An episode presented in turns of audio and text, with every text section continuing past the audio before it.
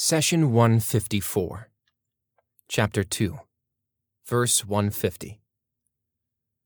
Wherever you may have started out, turn your face in the direction of the sacred mosque. Wherever any of you may be, turn your faces towards it, so that people may have no argument against you, except for the unjust among them. Do not fear them, fear me and so that I may perfect my favor on you, so you may be guided. Chapter 2, verse 150. God affirms to all the believers that their direction of prayer, Qibla, is now toward the sacred mosque in Mecca. This is true regardless of where they are located, whether in Medina, outside Medina, or anywhere else on earth. The Kaaba and the sacred mosque in Mecca are the Qibla for every prayer, regardless of time and place. In the phrase, so that people may have no argument against you, the word people is referring to the hypocrites, the Jews and the Christians. What was the argument about? Muslims initially faced Jerusalem in their prayers. Then they were commanded to face towards Mecca. Neither Jerusalem nor Mecca are sacred in and of themselves. Rather, it is God's command that is sacred. God described the hypocrites, the Jews and the Christians, who used this issue as a wedge to plant doubt within the believers as wrongdoers and unjust. The word unjust refers to someone who refuses the truth or knowingly states falsehood as the truth and the truth as falsehood. Being unjust also implies crossing the boundaries that guard other people's rights. Thus, those who concealed and denied the fact that changing the direction of prayers fulfills one of the Bible and Torah's prophecies about Muhammad were called unjust by Allah. Then God added, Do not fear them, because a believer who is in the company of his or her Lord should not fear anyone. To God belongs all the power, and when you are truthful and on the straight path, you should have peace in your heart that God is with you. The verse continues Do not fear them, fear me, and so that I may perfect my favor on you, and you may be guided. Which favor is God referring to? He is referring to the bounty of faith. Allah guided us to faith and then he perfected our religion. However, for our faith to be correct, we must adhere to God's teachings and be steadfast. It is through faith and the correct implementation of God's teachings that life becomes fair and upright. God's blessing and favor do not bear fruit unless we approach His religion with love and dedication. Adhering to God's scripture may be difficult. But when you remember the great reward for each and every action you do, then obligation becomes easy. God says, Seek help through patience and prayer. Indeed, prayer is burdensome, but not for those humbled by their reverence of God, those who are aware that they might meet their Lord and that they will return to Him. Chapter 2, verses 45 and 46.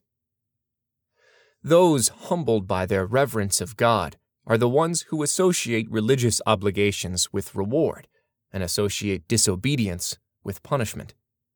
In other words, they have the ultimate goal always present in their mind.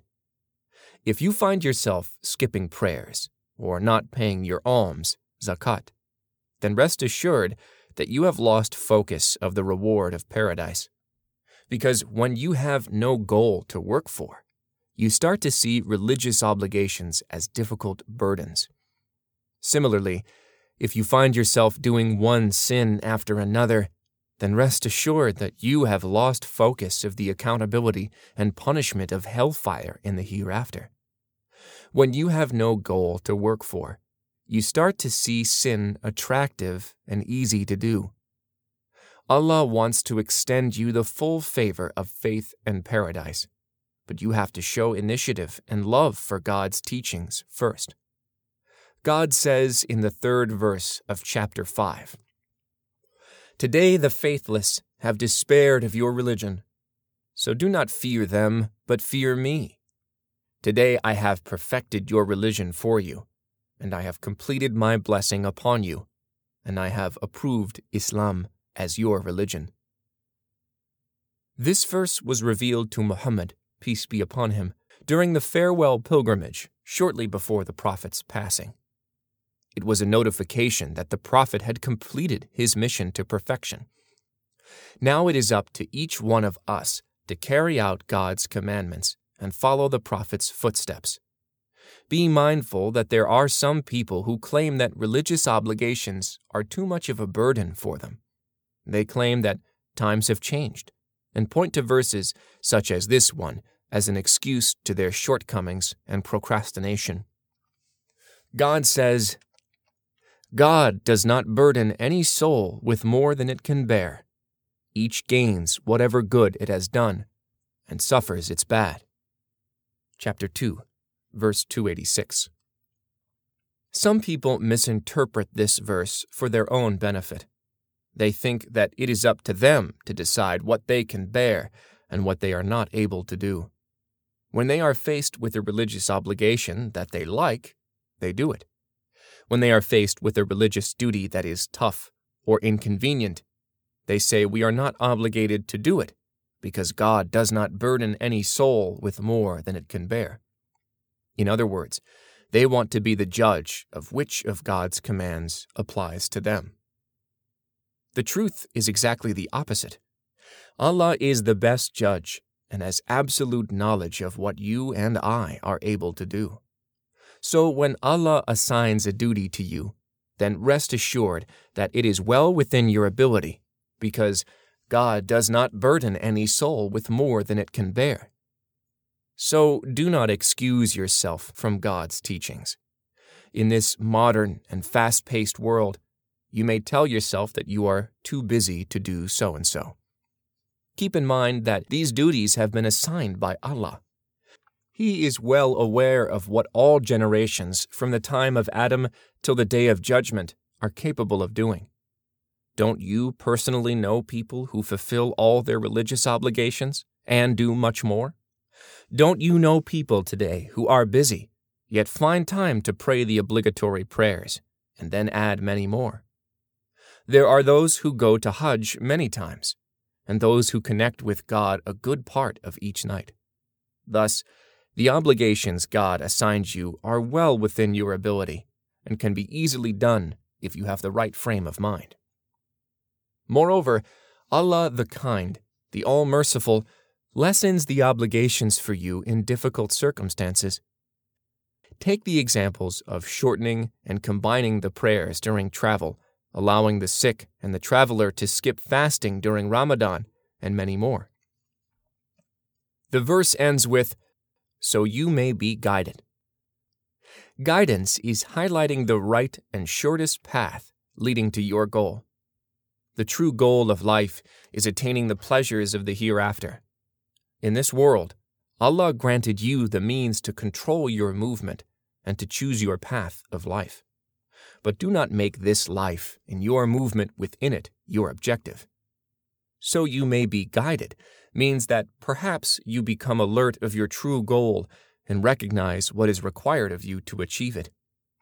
If you spend your life chasing after worldly and material gains using permissible and non permissible means, you would go astray from the straight path. Allah wants to grant you guidance towards the true life and pleasures of the hereafter.